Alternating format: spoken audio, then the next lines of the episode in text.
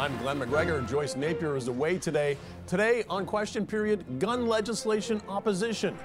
We will continue to take the time that is necessary to make whatever fine tuning to the language of the amendment to make sure that we get it right. Debate over the Liberal government's gun bill remains unresolved as the House of Commons adjourns for the year. What could happen to the last minute amendment that would ban many hunting rifles? Was including the amendment a political mistake? We'll speak to Public Safety Minister Marco Mendicino. Then, conservative check in. What's Trudeau's solution to all this? He and the costly coalition want to drive up inflation further. What are the Conservative Party of Canada's priorities heading into the new year? Is the party now united after a divisive leadership race? Conservative House Leader Andrew Scheer will be here for a year end interview on behalf of his party. Plus, back to the office. We are shifting from a remote by necessity to a hybrid by design. The federal government will now require public servants to work two to three days a week in person starting in the spring. But unions say they're not satisfied with the reasons for the mandate. Public Service Alliance of Canada President Chris Aylward joins us. This is Question Period. Let's go get some answers. The heat surrounding the Liberal government's contentious gun legislation shows no signs of cooling even after the House adjourned for the holidays. Bill C 21 was first tabled more than a year ago and focused on a freeze on the sale or transfer and purchase of handguns, along with a series of other gun control regulations. It passed second reading, but the introduction of two amendments in November are raising concerns from hunting groups, gun rights advocates, and MPs on both sides of the aisle. At issue, an amendment on the definition of a prohibited firearm, and the other is a 300 page list of what guns would now be banned. Critics say the proposed definition catches many guns used for hunting. This all comes as Alberta says it's preparing to take over the prosecution of federal firearms charges starting in the new year. And the province also issued an advisory document for provincial prosecutors to use when deciding whether to pursue a firearms charge. It's Alberta's latest pushback in federal gun legislation. Originally, when Bill C 21 was proposed, they had this fig leaf that they were trying to claim that this had nothing to do with targeting hunters or uh, farmers or sports shooters. And I think we've seen that uh, fig leaf being taken away with these proposed amendments. This is uh, very political. This is not about uh, targeting safety. So, can the Liberals' gun control bill be saved? And was including the amendments at the 11th hour a political mistake? Joining me now is Public Safety Minister Marco Mendicino. Minister, welcome. Uh, let's start with a definition. You say the bill is intended to prohibit assault rifles. There's not really any consensus on what exactly that means, kind of above and beyond this schedule of specific firearms you've listed. What, in your view, is an assault rifle? Well, it, an assault rifle is uh, a firearm that is prohibited because it was either uh, designed for military use or it is uh, too dangerous to be used uh, for civilian purposes. Uh, and so that's the point of, of coming up with an, a, a model agnostic uh, definition, which is, of course, the subject of debate through these two amendments in Bill C 21 before the committee. I will say, Glenn, just before throwing it back to you, that we acknowledge that there have been concerns, which is why we're going to take the time to make whatever fine tuning to the language and, and get this right. And that includes having a robust dialogue with hunters and indigenous persons and farmers and uh, people right across the, uh, the, the, spectrum. Uh, what's important, though, is that we base the debate on facts, not fear, and that is something that we're committed to doing. And there's a lot of other good things in Bill C 21, like a national handgun freeze raising maximum sentences against gun traffickers, but we want to make sure we get these amendments right. Yeah, but you said you have no intention of outlawing hunting guns, um, but it's pretty clear these amendments could have that effect in certain cases because they broaden the type of rifles that are prohibited. Even in some cases, you know, a 22 caliber used people used to shoot gophers could be covered depending on its design. This seems like a real overreach in this bill. Well, you're absolutely right. Uh, the government's intent here is to ban those AR-15 style guns, which have been uh, used in Portapique and Truro, Nova Scotia, Polytechnique. Uh, I've breathed with those families. We never want another one of those again. The purpose of this bill is not to target uh, guns which are commonly used for hunting or uh, in indigenous traditions, and that's why we are going to go over the amendments with a fine-tooth comb and make sure that there isn't any inadvertent overreach and uh, make sure that we have the dialogue that is necessary. So we're going to support the committee. We're going to engage across the country. We are going to get this right. it's too important not to. We have to eradicate gun violence once and for all. But these amendments, they came really late in the legislative process. Um, why was there not more consultation previously with indigenous groups, with hunting groups? Well, we've been consistent and clear all along. And let's take a step back for a moment. We uh, put in place a national assault uh, style firearm ban in 2020, which had criteria that were there. And when we tabled the legislation uh, under Bill C 21 last spring, we did say very clearly that we had a, a willingness to work with the community uh, to uh, work in an amendment that would create, again, a model agnostic definition. Uh, the purpose of which is to take some of the cherry picking, uh, which can lead to the politicization uh, through uh, selection of models out of the system, and rather come up with objective criteria. Now, admittedly, uh, it is an emotional debate, and whether you're the family of a victim or you are a hunter or an indigenous person, um, it's it, this can be an emotionally charged subject, which is why, again, we've got to proceed thoughtfully, we've got to uh, proceed civilly, and we also have to proceed on the basis of facts that's precisely what we're going to do. But in its current form, the bill is opposed not only by conservatives, but also by the NDP, the Assembly of First Nations, and even some members of your own caucus. This is beyond your traditional cr- critics like the firearms lobby. It seems like a pretty clear signal that you maybe rush this and need to rethink it.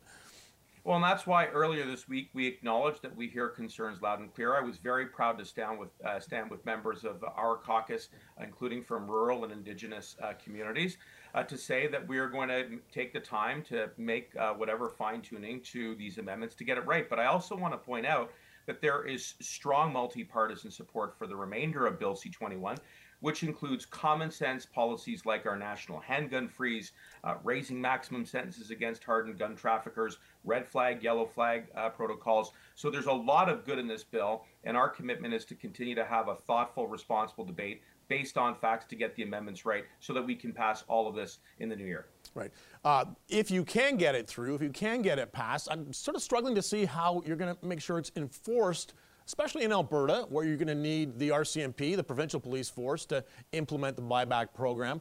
What do you do if the Premier Danielle Smith tells them not to, or if Tyler Shandro, as we heard this week, the Justice Minister, tells Crown prosecutors not to take these cases to trial? Well, I think Albertans, like all Canadians, expect governments at every level to work together when it comes to public safety. And the pith and substance of Bill C 21 is about the promotion of public safety through responsible gun control, which is why it falls validly within the domain of criminal law. Um, this is a subject matter that has been resolved by the Supreme Court of Canada uh, for more than 20 years.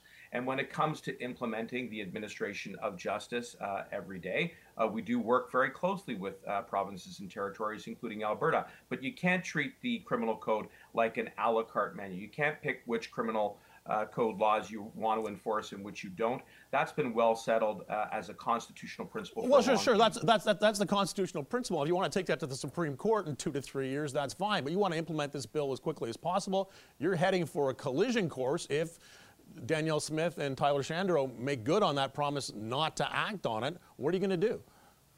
Well, I, I don't think there's uh, any kind of effective go it alone approach when it comes to public safety. And we do cooperate with Alberta on an array of public safety priorities, including on First Nations policing.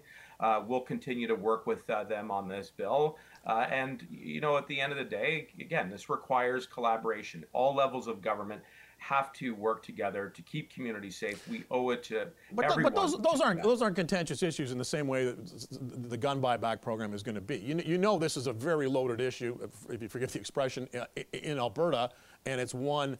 Uh, it's it's almost a cultural issue. It's not like just First Nations policing. This is something you you ha could have a potential conflict uh, very early in the new year, as soon as as soon as you get this passed.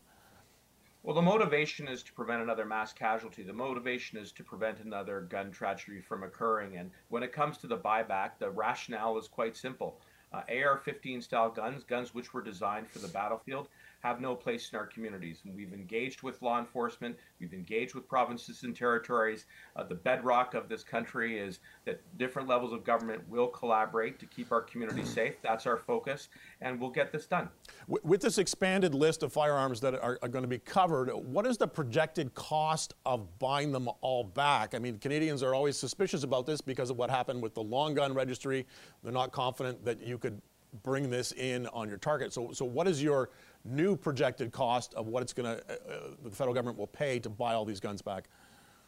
Well, we're going to be upfront with Canadians about costing, and we're taking the time that is necessary to uh, launch this program in the right way. Um, we've had already some very strong uh, and, and, and productive preliminary conversations with law enforcement around costing. And uh, when it comes time to launch, um, we are going to be, uh, again, very, very clear about that.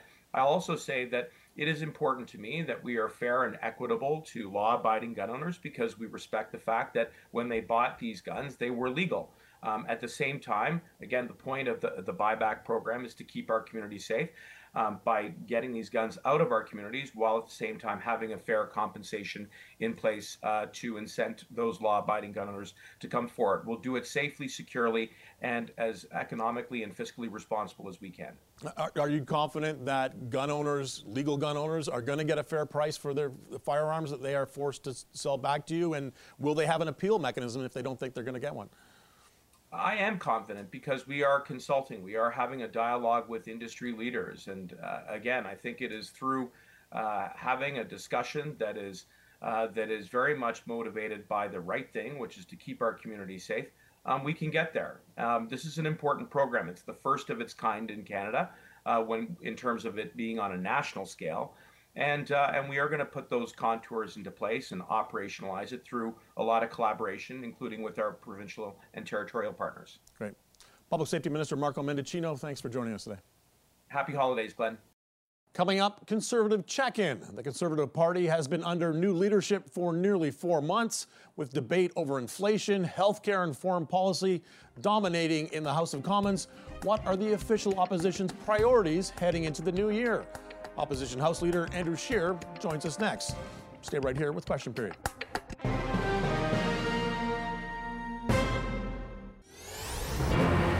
The Conservative Party of Canada is heading into the new year with a new direction. The party kicked off 2022 under Erin O'Toole's leadership, but another lost general election and disagreements within the party led to the Conservatives' third leader in five years being ousted by caucus and stepping down. O'Toole's resignation spurred a six month leadership contest marked by vitriol and personal attacks. Still, candidates sold record memberships, and the Conservative Party swelled to become the largest party in Canadian history. Longtime MP Pierre Poilievre took over the top spot after a massive majority win on the first ballot in September. And since then, he sparred with the Prime Minister Justin Trudeau, especially over how to curb inflation and the high cost of living. Poilievre also said in November, quote, it feels like everything is broken in this country right now. So, how do the Conservatives plan to fix the big issues facing Canadians? And what are the party's priorities heading into the new year? Joining me now from his riding in Regina is opposition House Leader Andrew Scheer. Mr. Scheer, welcome. Uh, your party has really focused over the past few months on inflation, blaming it on the Trudeau government spending. But the Conservatives agreed with a lot of that spending on pandemic relief that caused massive increase in the national debt. If you knew this was going to have an inflationary effect, why did your party support it? Well, what we didn't support was the billions of uh, new spending that had nothing to do with COVID. The parliamentary budget officer uh, concluded that 40% of the new spending that Justin Trudeau racked up over the last few years had nothing to do with COVID at all. Uh, we can think of the uh, over $50 million wasted on the ArriveCan app, billions of dollars uh, sent in CERB payments to prisoners, uh, people who had deceased, and public servants who had never lost their jobs in the first place. So uh, th- that is the root cause of the inflation that Canadians are suffering from now. Uh, that's why we've been so focused on it to get a grip on the inflationary spending that's causing the pain and suffering that so many Canadian well, families but most economists, as you know, think think that, that those amounts of money, although they're big dollar figures in the greater scheme of the Canadian economy, are very small and unlikely to be a huge driver of inflation. Well, you know, when you talk about a government that has uh, racked up hundreds of billions of dollars in new debt, when 40% of that had nothing to do with COVID at all, that is very significant. And that is what caused inflation. The Bank of Canada bankrolled Trudeau's deficits by buying government bonds and flooding the financial system with brand new cash. Uh, the Conservative plan is to create more of, uh, help Canadians create more of what cash buys, not just run the printing presses at the central bank. Uh, that's why interest rates are going up. That's That's why grocery prices are going up. That's why more and more Canadians are turning to food banks. And that's why the only way to solve this problem is to stop the inflationary spending uh, that Justin Trudeau started in the first place. Uh, one of the big stories this year we're looking back on is the Freedom Convoy. You were uh, one of, um, of several Conservative MPs who went out on the streets to show support for them. We've seen polling that shows that most Canadians oppose the convoy, even in the prairies. Was this a miscalculation and is it a mistake that could come back to haunt the Conservatives in the next election? Uh, standing up for people's individual liberty and freedom is always the right thing to do. Even despite the effects this the convoy had on the Canadian economy, on people here in Ottawa? I'd say it was Justin Trudeau's uh, uh, renewed lockdowns at a time when much of the world was opening up, including provincial governments here in Canada. His decision to add new uh, restrictions at that time, that was the cause of, of, uh, of what happened. And as I said, you know, uh, it doesn't matter to me what polls say about uh, fighting for individual liberty and the rights of people to make their own health care decisions, the right to express themselves, the right to peacefully protest. I, I, don't look at polls when it comes to supporting those individuals individuals who are fighting for those freedoms. Uh, I, I, do it because it's the right thing to do. Okay, let's, let's look ahead to the year coming up. Uh, when MPs come back in January, is there a specific issue other than the cost of living that Conservatives are going to be focusing their opposition on? Well, that's the five alarm fire that Canadians are experiencing. You know, I talk to a lot of constituents every day who are, for example, uh, having to renew their mortgage, and many of them have uh, had a fixed rate from four or five years ago that are now renewing uh, three, four, five percentage points higher. Uh, that, that means the difference between somebody being able to stay in their own home or being forced to move because they can't afford uh, their new mortgage payment. Those higher interest costs are a result of the inflationary uh, deficits that Justin Trudeau uh, plunged this country into. So uh, we're going to stay focused on fighting that inflation. We're the only party, by the way, we're the only party that understands what causes inflation. the other parties are calling for even more spending. That's just going to make the problem worse. And in addition, we're the only party uh, calling on the government to stop making the problem worse. Uh, Justin Trudeau can help deal with inflation today by canceling his plans to raise the carbon tax. Uh, despite all the bluster we see from the NDP from time to time about addressing the cost of living, they actually voted against conservative motions to remove uh, the carbon tax from home heating as we head into these winter months. So uh, our focus is going to be on ending the inflationary spending and stop making the problem worse with these Trudeau tax hikes. Yeah, we hear this phrase from your MPs all the time triple, triple, triple the carbon tax, but we haven't seen any kind of cogent, realistic climate change plan from the Conservative Party. When what's that going to be?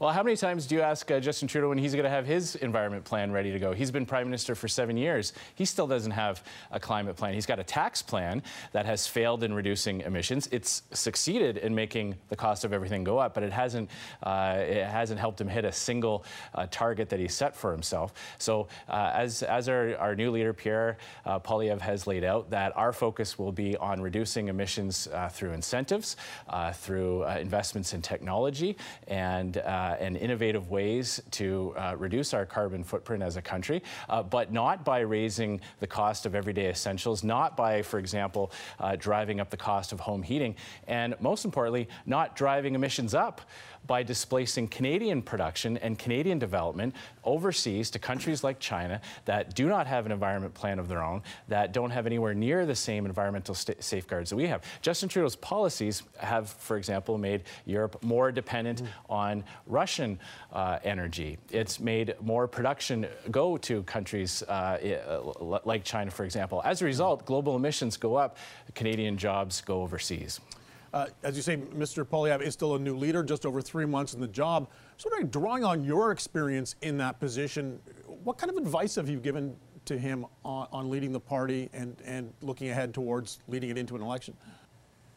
Well, you know, uh, I, I, if you look at Pierre's amazing leadership campaign, uh, he has broke the mold on on, on so much of of, uh, of, of, leadership politics. Uh, massive uh, new engagement in our party, uh, rallies that had thousands and thousands of people at them, many of whom had never mm. been to a, a, political event in their life. So, you know, I, I, don't know that he needs too much advice from from former leaders as he charts his path. But my advice is always to, you know, be yourself and fight for what you believe in. That's something that Pierre has done his entire life. Uh, the types of issues that he's focused on now, his his his rock solid belief in in uh, limited government but unlimited potential for Canadian uh, citizens. That that is something that he has consistently fought for his whole political career, and it's just exciting to see him uh, take the reins at our party at this time. And uh, and he's got a, a, united team behind him now, and everyone is is excited uh, to, to, get back in February and start to to, to, to lay out the track for the next uh, general election. Uh, I'm talking to you here at the year end, not to the leader. Uh, he is not has been accessible to the media uh, as you were when, when you were leader. Uh, he rarely does press conferences, chooses to do one-on-one interviews with sort of hand-picked journalists. Is that going to change in the new year? Is he going to have to pivot on that? Are we going to have a better chance to put questions to him on behalf of Canadians?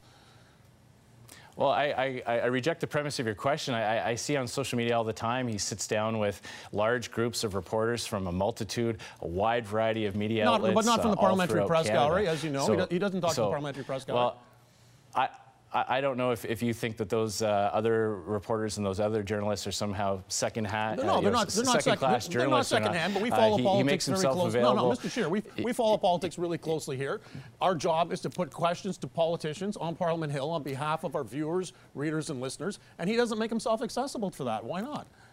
Well, I, have seen him do uh, uh, press conferences in the foyer of the House of Commons. We had uh, representatives of, uh, of the media, of the Parliamentary Press Gallery in our caucus room just the other day. So uh, I think you're going to continue to see Pierre using a wide variety of ways to get his message out to Canadians from coast to coast. We don't know when that uh, next election is going to be. It's going to depend in large part on how long this NDP Liberal confidence and supply agreement holds up. How long do you think that will last?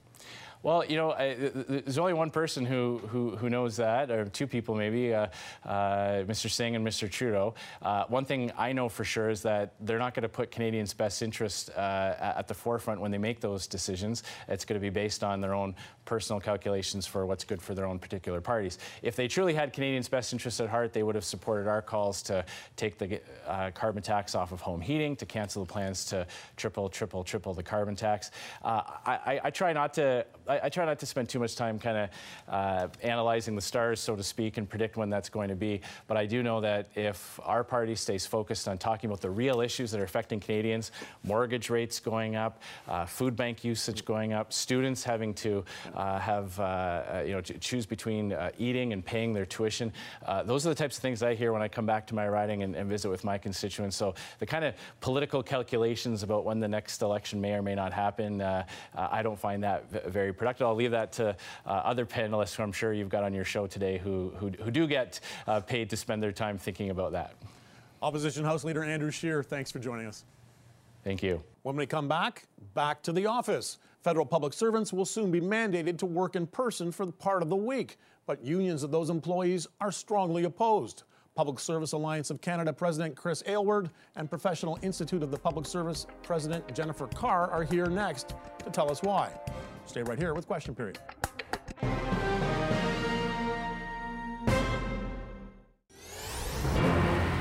Reigniting the work from home debate. Nearly three years into the pandemic, the federal government will soon be mandating public servants back to the office. We knew that it was a hybrid by design, and we mentioned to the organizations please experiment, look at how you can best uh, serve Canadians. And after six months, we realized that there was inconsistencies in the system, for example, fairness and equity. The new hybrid work model will see public service workers in the office for two to three days per week or for between 40 and 60 percent of their regular schedule. Full implementation of the model will come into effect March 31st. So, why are unions representing public servants pushing back? To discuss that, we're joined by Public Service Alliance of Canada President Chris Aylward and Jennifer Carr, who is the president of the Professional Institute of the Public Service of Canada. Uh, Mr. Aylward, I'm going to uh, start with you. A lot of public servants are already going back to work several days a week. Why is there such opposition to this plan? Well, look, I mean, we're not asking for, you know, everybody to work 100% remotely. That's not what we're asking for at all. We're basically asking for the government to sit down and talk to us about uh, about this plan because it's clear to us there's real no no plan this government has to make this work for workers. Uh, in the workplace now where our members are going in occasionally, right. it's total chaos. Uh, there, there's no chairs to sit at, there, or there's no desk to sit at. So the workplace right now is just total chaos, even for our members who are going in occasionally. So the government, obviously, this is just bad uh, timing, and they, they really don't have a true plan to see this. So, so, so, that's that's a sort of detailed planning issue, but on, on sort of the more the, the fundamental issue, um, the, the, president of the Treasury Board, Mona Fortier, says the location of work is the right of the employer. Is is that not fair? It, it is the right of the employer, but it, it, makes no sense in terms of if you are looking uh, strategically into um, you know, achieving what the government wants, which is, you know, a, a smaller, greener footprint, reduced operating costs. Um, my motto is presence with purpose. If there is reasons to come into the workplace, if there's reasons to be collaborating in person, that makes sense. But my members are paid for the work that they produce and not where they produce it from. Okay. Mona Fortier also said this is really about equity and fairness, and we've seen different departments, different agencies are using different models. Uh, would it not benefit from a sort of a universal uh, approach to this, so everybody's working on sort of the same terms? But they're not going to be, and that's the problem with this. I mean, it's not truly equitable. Uh, when you look at what the government uh, announced just uh, yesterday, this is not equitable uh, at all. Uh, so for, for uh, Minister Fortier to say that, I mean, basically to say that this is about, you know, being equitable and being fair and consistent across the government, it's not going to be. Because again, ha- have they explained how this is going to be truly uh, implemented yeah. fairly and consistently? No, they haven't, because they don't. Again, they don't have a plan to do that to make sure that it's implemented fairly and consistently across the government. And by design, you know, a blanket statement policies are not equitable. Right. They don't right. take into account individual needs. So actually, most members were. Um, I, I, would say insulted by the, the comment that it would make it more equitable and diversified. Uh, we have members who, um, you know, have disabilities, mm-hmm. and they have found a more equitable, more uh, prod, uh, like a, a, space where they can work in a more productive manner. And to be called into a, a, a spot where they find less equity, mm-hmm. it's concerning. The thing about Canadians who are not in the public service, uh, and maybe not in this town because there's more sensitivity to it here. Everybody knows public servants here looking from the outside in, um, they wonder about productivity, about uh, you know why public servants should be given this disposition to, to keep working from home. What do you say to that? Well, I, I, would say that your reporters in the scrum asked Minister Fortier very tough questions that she couldn't ask, or, uh, couldn't answer yeah. efficiently. We know that our members have been working efficiently and effectively yeah. over the last two and a half years from a work from home posture, delivering services and benefits to Canadians consistently. So um, the, the old school rhetoric that, you know, you can only be productive if you're in a workplace is an outdated policy that needs to be rethought the government used to be a leader. They used to be a, a place where they could attract talent. Yeah.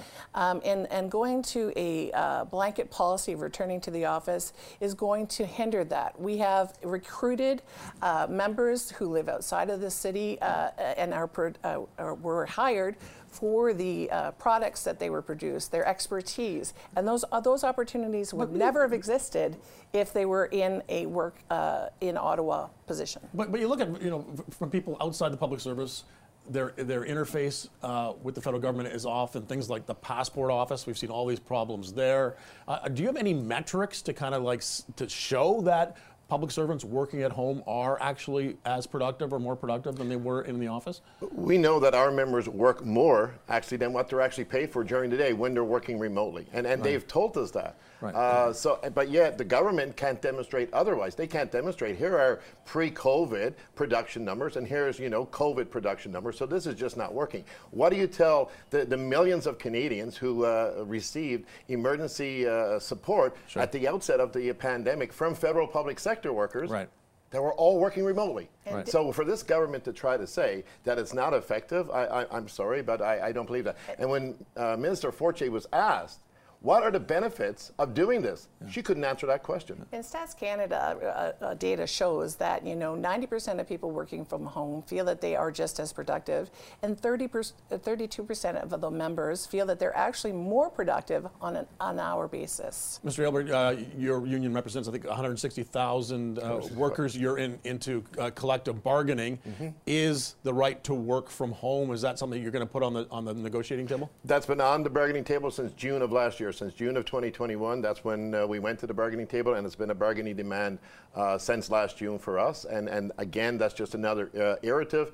Uh, come to the bargaining table and negotiate this. Don't try to do a blanket statement. That's simply not going to work. The federal government is very diverse, so a, a one size fits all is simply not going to work. Right. Chris Aylward, Jennifer Carr, thanks for joining us today. Appreciate your time. Thank you. Thank you. All right. Coming up, political predictions. The House of Commons has adjourned until the new year. What challenges lay ahead for the major federal parties and their leaders in 2023? Could we see an early election? Pollster Nick Nanos joins the scrum next. Stay right here with Question Period.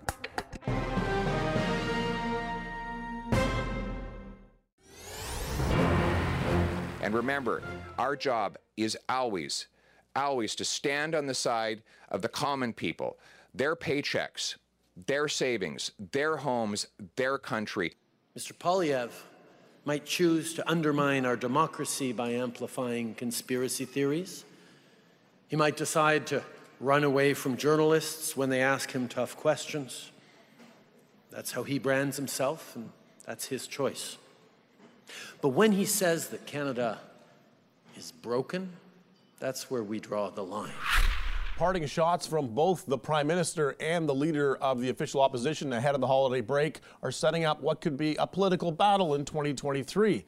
And while 2022 is not over yet, we're looking ahead to what can happen in the new year.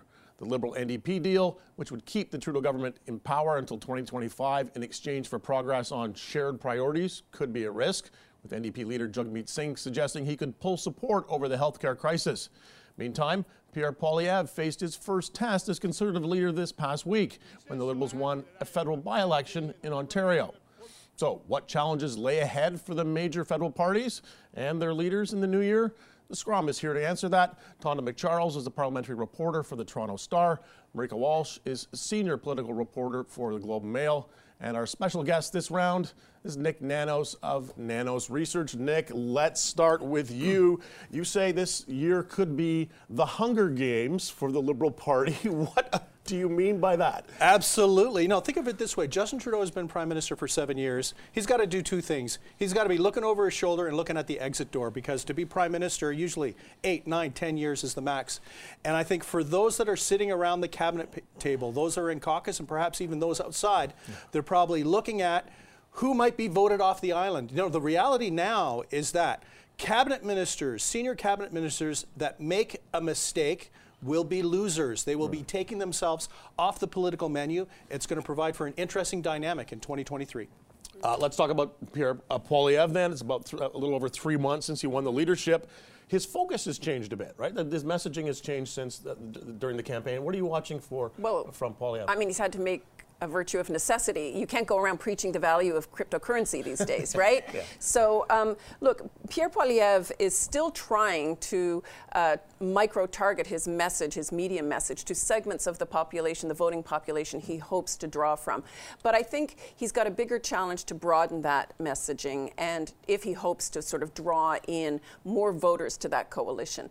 And what I notice from him is you you're still seeing in some of his micro targeted messaging the anger. Right. But I think his big challenge is how do you stoke anger, which is a motivating factor for mm. voters, uh, over the next, say, two years if the Liberal NDP deal doesn't collapse? Do, do you think his personal style is going to have to change a little bit too? Because he does have sort of like an, a little bit of an abrasive tone. It's already, I think, modified a bit. Yeah. You know, the night he took the leadership, um, he gave this uh, banger of a speech, yeah. really, yeah. Uh, that drew on his, um, w- uh, his marriage to a Venezuelan immigrant Mm. woman who herself is a huge political asset to Mhm. him. She smooths off the rough edges. He's also revealed in a recent interview that he has a special needs child uh, in terms of educational needs. So I think those are buffing some of the rough edges, Mm. but you don't see him coming to the House of Commons with either a message of hope or optimism Mhm. or policy programs that would, I think, unify a broader voting coalition.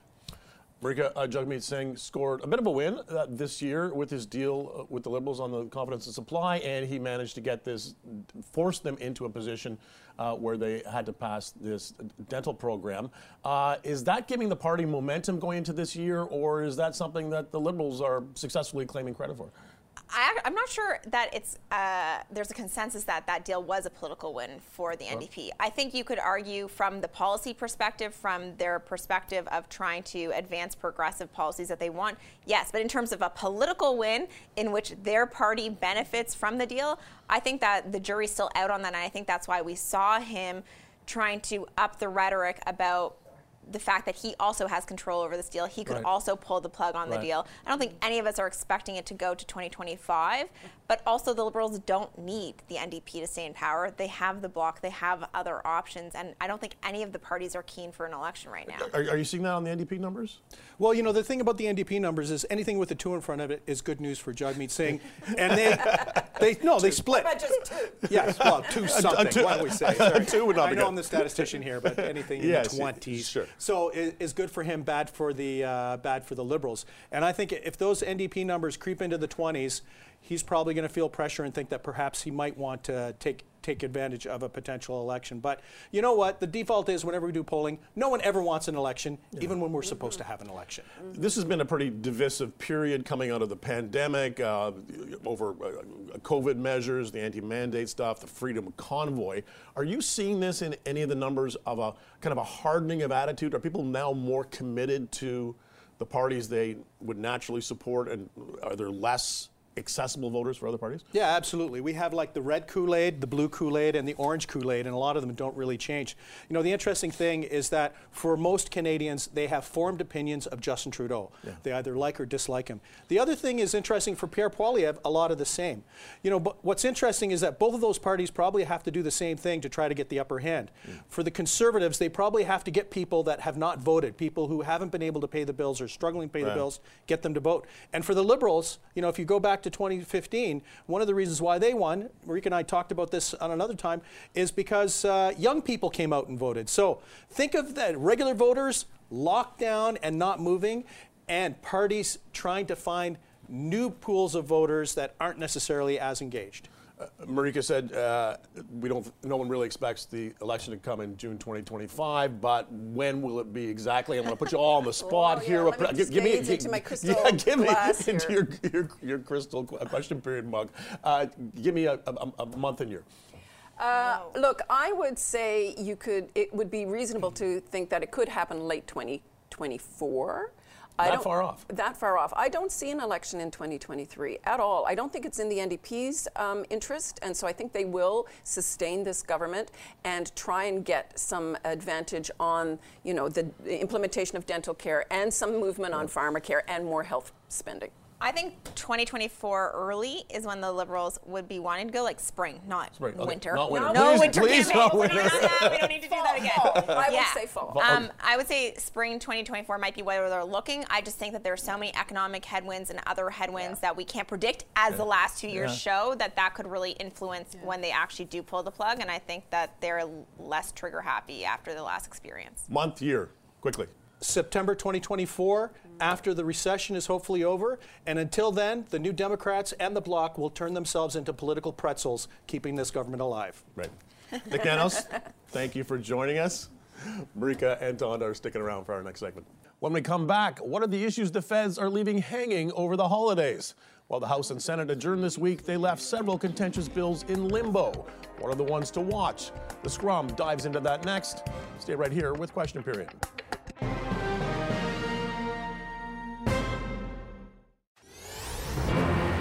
Legislative limbo. As the House of Commons adjourned this week, a number of controversial bills were left on the table. As we heard earlier in the show, the Liberals' divisive gun control legislation is on pause until committee resumes at the end of January. Meanwhile, the federal government and the provinces remain at an impasse over healthcare transfers as hospitals and healthcare staff are overrun. The cost of living also still top of mind for Canadians. Inflation is holding steady at 6.9%, while the Bank of Canada continues to hike interest rates. The Senate also rose this week, but not before passing a number of bills, including the fall economic update. So, what are the big issues left hanging as we head into the new year? And what are the pieces of legislation to watch in 2023? The Scrum is here to answer that. Tonda MacCharles and Marieke Walsh are back, and joining us this round is Annie Bergeron Oliver, parliamentary reporter here in CTV News' Ottawa Bureau.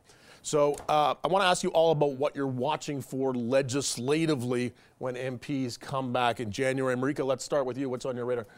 I'm looking at the gun bill only because it turned into such an epic dumpster fire for the Liberals late in the session, and because of how remarkable it is that this is an issue that helped them win the last election just over a year ago, right. and it's now become such an issue for them because it was so badly managed. Yeah, and, and their overreach, their extension of increasing the sort of the scope of firearms that are that are covered is now got prompted opposition from from everybody. From, from the NDP, even they're all going back benches. Yeah, within. Within, within, within friendly fire, yeah. within friendly fire from yeah. premiers who are usually friendly with them, as well as conservative premiers, yeah. and also the rare effect of uniting the political spectrum against the liberals, which you don't often see the conservatives, NDP, and Bloc agreeing.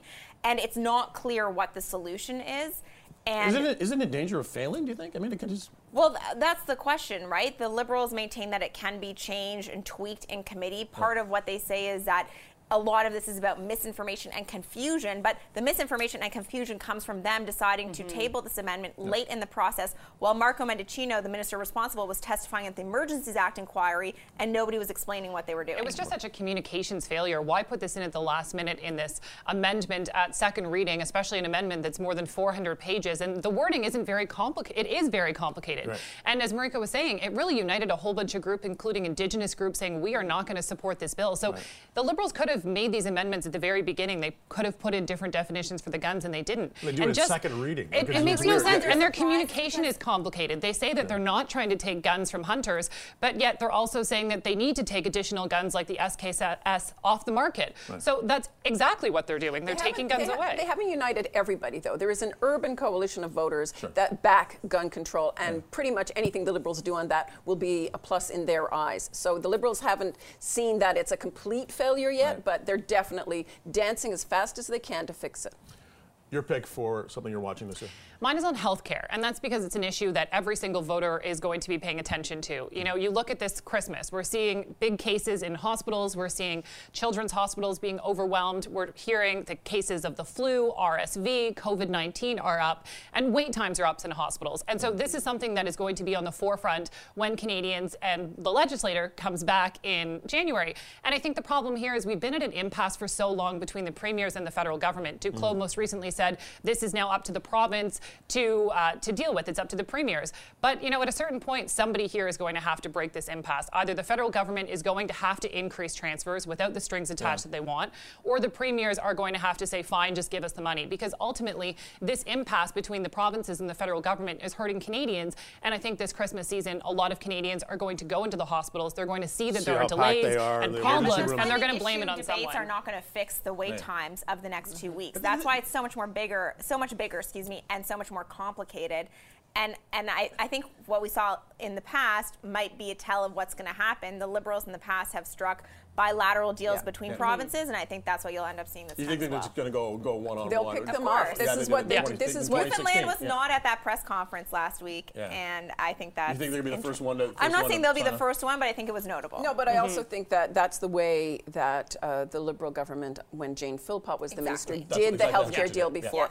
Signed bilateral deals mm-hmm. with strings attached, and I don't think this government's going to health care, hand over health, exactly. Yeah, yeah. and those priorities are Canadians' priorities. Those are may or may not be solely the Trudeau government's priorities, but they are also Canadians' priorities. They are also the priorities for many of the provinces in terms of the pressure on their healthcare he systems. He kind of did that a little bit with daycare, yeah. too, right? He went, mm-hmm. he went province by province. Yeah. I, think, yeah. I think it was Nova Scotia was the first one he got to Ontario sign on, the and then, then there was pressure on the other provinces to get on or don't Because nobody money. wants to leave money on the table. That's right. okay, let's let's change. it. Those are the big themes, or two of the big themes, anyway. Uh, let's talk about the players this year.